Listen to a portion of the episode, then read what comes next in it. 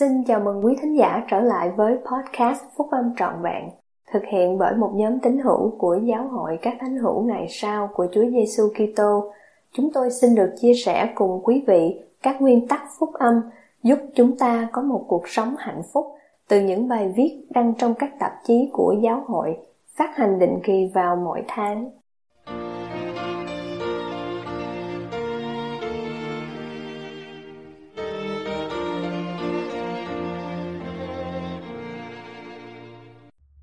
Bài nói chuyện chuẩn bị thế gian cho ngày tái lâm của anh cả Neil L. Anderson thuộc nhóm túc số 12 vị sứ đồ. Trong phiên họp chức tư tế Đại hội Trung ương tháng 4 năm 2011 của Giáo hội các Thánh hữu Ngày Sau của Chúa Giêsu Kitô. Công việc truyền giáo của các em sẽ là một cơ hội thiêng liêng để mang những người khác đến với Đấng Kitô và giúp chuẩn bị cho ngày tái lâm của Đấng Cứu Rỗi. Buổi tối hôm nay tôi đặc biệt ngỏ lời với các em từ 12 đến 25 tuổi đang nắm giữ chức tư tế của Thượng Đế. Chúng tôi nghĩ nhiều về các em và chúng tôi cầu nguyện cho các em. Tôi đã từng kể chuyện về đứa cháu 4 tuổi của chúng tôi khi nó đẩy mạnh em trai của nó. Sau khi vợ tôi, Cathy, an ủi đứa cháu đang khóc, bà đã quay sang và thận trọng hỏi đứa cháu 4 tuổi: "Tại sao cháu đẩy em trai của cháu thế?" Em ấy nhìn vào bà nội của mình và đáp: "Mimi, con xin lỗi. Con mất chiếc nhẫn chọn điều đúng và con không thể chọn điều đúng được." Chúng tôi biết các em cố gắng rất nhiều để luôn luôn chọn điều đúng. Chúng tôi yêu thương các em rất nhiều. Có bao giờ các em nghĩ về lý do tại sao mình đã được gửi đến thế gian vào thời điểm đặc biệt này không? Các em không sinh ra vào thời Adam và Eva, hoặc trong khi Pharaoh cai trị Ai Cập, hay vào triều đại nhà Minh. Các em đến thế gian vào lúc này, 20 thế kỷ sau khi Đấng Kitô hiện đến lần đầu tiên. Chức tư tế của Thượng Đế đã được phục hồi trên thế gian, và Chúa đã sẵn sàng chuẩn bị thế gian cho sự tái lâm vinh quang của Ngài. Đây là những ngày đầy cơ hội lớn lao và trách nhiệm quan trọng. Đây là những ngày của các em. Với phép báp têm của mình, các em đã tuyên xưng đức tin của mình nơi Chúa Giêsu Kitô. Với lễ sắc phong chức tư tế của các em, các tài năng và khả năng thuộc linh của các em sẽ được gia tăng. Một trong các trách nhiệm quan trọng của các em là giúp chuẩn bị thế gian và ngày tái lâm của Đấng Cứu Rỗi. Chúa đã chỉ định một vị tiên tri, Chủ tịch Thomas S. Monson, để hướng dẫn công việc của chức tư tế của Ngài. Chủ tịch Monson đã nói với các em: Chúa cần những người truyền giáo. Mỗi thiếu niên xứng đáng và có khả năng cần phải chuẩn bị phục vụ truyền giáo. Công việc truyền giáo là một bổn phận của chức tư tế, một nghĩa vụ mà Chúa kỳ vọng nơi các em là những người đã được ban cho rất nhiều. Công việc truyền giáo đòi hỏi phải hy sinh. Các em sẽ luôn luôn bỏ lại một điều gì đó khi đáp ứng sự kêu gọi của vị tiên tri để phục vụ. Những người theo dõi môn bóng rugby biết rằng đội All Blacks của New Zealand, tên được đặt theo màu áo đồng phục của họ, là một đội bóng rugby được khen ngợi nhất từ đó đến giờ. Việc được chọn chơi ở đội All Blacks ở New Zealand có thể được so sánh như là chơi cho đội bóng Super Bowl hoặc đội bóng đá tranh giải cúp thế giới. Năm 1961, lúc 18 tuổi và nắm giữ chức tư tế Arons, Sidney Going đang trở thành một ngôi sao sáng của đội bóng rugby ở New Zealand. Vì những khả năng phi thường của anh, nên nhiều người nghĩ rằng năm sau anh sẽ được chọn vào đội bóng rugby quốc gia All Blacks.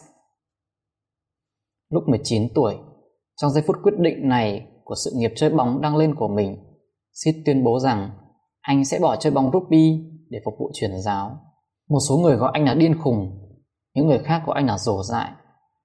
Họ phản đối cho rằng anh có thể không bao giờ còn cơ hội trong môn bóng rugby nữa.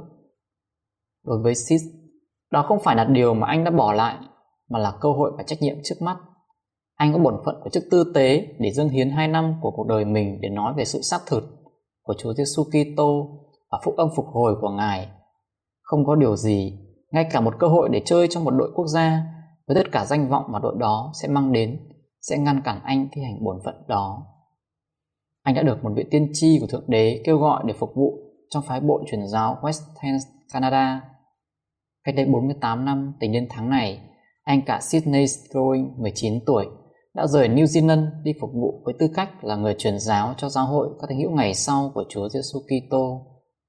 Sid kể cho tôi nghe về một kinh nghiệm của anh trong thời gian truyền giáo.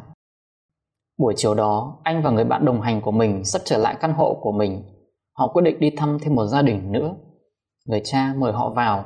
Anh cả Going và người bạn đồng hành của anh làm chứng về đấng cứu rỗi. Gia đình đó chấp nhận một quyển sách mặc môn. Người cha đã đọc suốt đêm, và trong tuần rưỡi kế tiếp, người ấy đã đọc hết sách mặc môn, sách giáo lý và giao ước ở chân châu vô giá. Một vài tuần sau, gia đình đó chịu phép báp têm. Tại sao anh phục vụ truyền giáo thay vì chơi cho đội bóng New Zealand All Blacks? Sid đáp, phước lành của việc mang những người khác đến với phúc âm thì quan trọng hơn bất cứ điều gì mà ta sẽ hy sinh. Các em có lẽ muốn biết điều gì đã xảy ra cho Sid Going tiếp theo công việc truyền giáo của anh. Quan trọng hơn hết, một hôn nhân vĩnh cửu với người yêu của anh là Colleen, 5 đứa con cao quý và một thế hệ các cháu nội, cháu ngoại. Anh đã sống một cuộc sống tin cậy nơi Cha Thiên Thượng, tuân giữ các lệnh truyền và phục vụ những người khác. Còn một bóng rugby thì sao? Sau khi truyền giáo trở về, Sid Going trở thành một trong những người trung vệ tài giỏi nhất trong lịch sử của đội bóng All Blacks, chơi trong 11 mùa và phục vụ với tư cách là đội trưởng của họ cho nhiều năm. Sid Going chơi giỏi đến mức nào? Anh chơi giỏi đến nỗi lịch trình huấn luyện và thi đấu được thay đổi vì anh không chơi vào ngày Chủ nhật.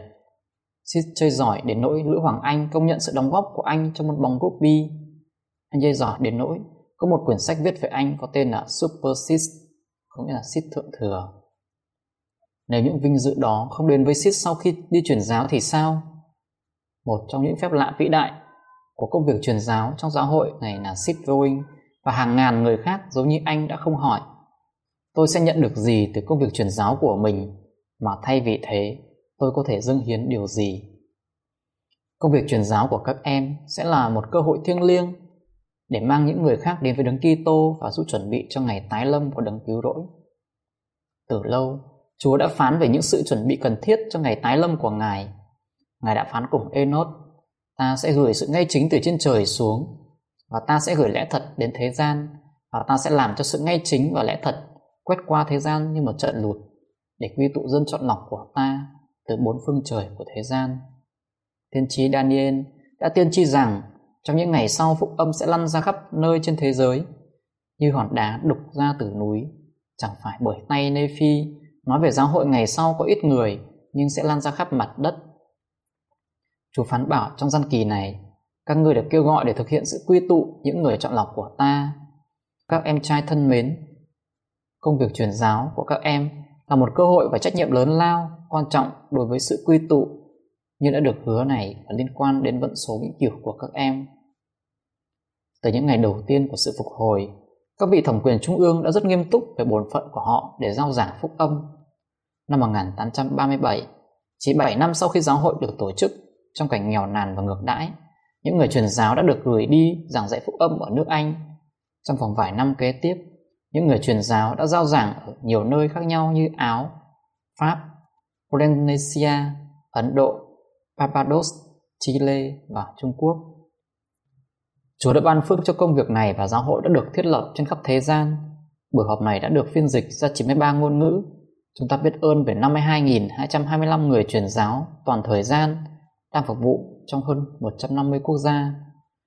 Lúc này, cũng có những người truyền giáo ngay chính làm chứng về đấng cứu rỗi. Hãy nghĩ về quyền năng thuộc linh của 52.000 người truyền giáo được ban cho thánh linh của Chúa, mạnh dạn rao giảng rằng không có một danh xưng nào khác được ban ra hay một con đường hoặc một phương tiện nào khác, mà nhờ đó sự cứu rỗi có thể đến với con cái loài người, chỉ có ở trong hay nhờ danh của đấng Kitô. Chúng ta bày tỏ lòng biết ơn đối với hàng chục ngàn người truyền giáo được giải nhiệm trở về nhà là những người đã và tiếp tục dâng hiến các nỗ lực lớn lao của thể họ.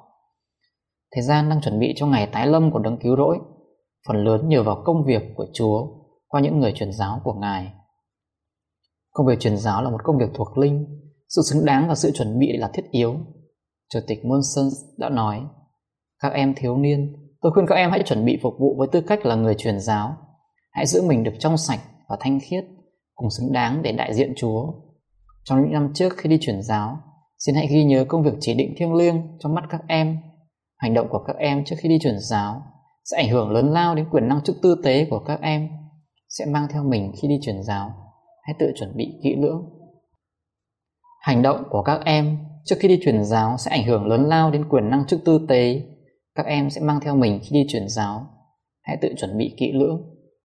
Chủ tịch Monson nói về mỗi thiếu niên xứng đáng và có khả năng cần phải chuẩn bị phục vụ truyền giáo. Đôi khi vì sức khỏe hoặc các lý do khác, một người không thể phục vụ. Các em sẽ biết được khả năng phục vụ của mình khi các em nói chuyện với cha mẹ và vị giám trợ của mình. Nếu đây là trường hợp của các em, thì xin đừng cảm thấy kém quan trọng trong nhiệm vụ cao quý trước mắt các em. Chúa rất rộng lượng đối với những người yêu mến Ngài và Ngài sẽ mở cánh cửa khác cho các em. Một số em có thể tự hỏi mình có quá lớn tuổi để phục vụ không? Một người bạn của tôi, người Trung Quốc, đã tìm ra giáo hội ở Campuchia. Khi anh ấy được hơn 20 tuổi, anh ấy muốn biết mình vẫn còn cân nhắc việc phục vụ truyền giáo không. Sau khi cầu nguyện và nói chuyện với vị giám trợ của mình, anh ấy được kêu gọi và phục vụ một cách cao quý ở New York City. Nếu tuổi tác là mối quan tâm của các em thì hãy cầu nguyện và nói chuyện với vị giám trợ của mình. Vị ấy sẽ hướng dẫn các em.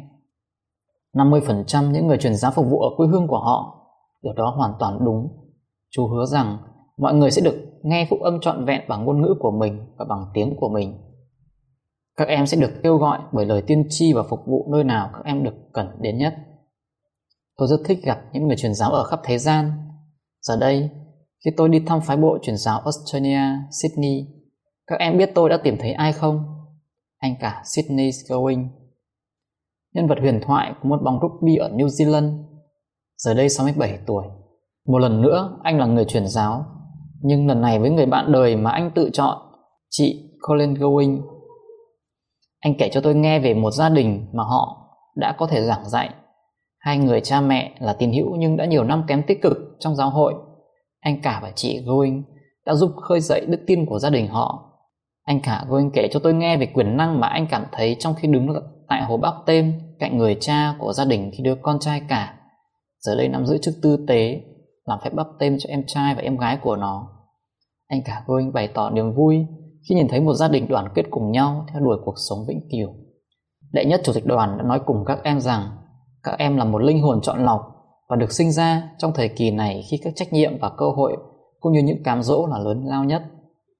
Chúng tôi cầu nguyện cho mỗi em để các em có thể làm công việc lớn lao trong tương lai của mình, để các em sẽ được xứng đáng và sẵn lòng tiếp tục về các trách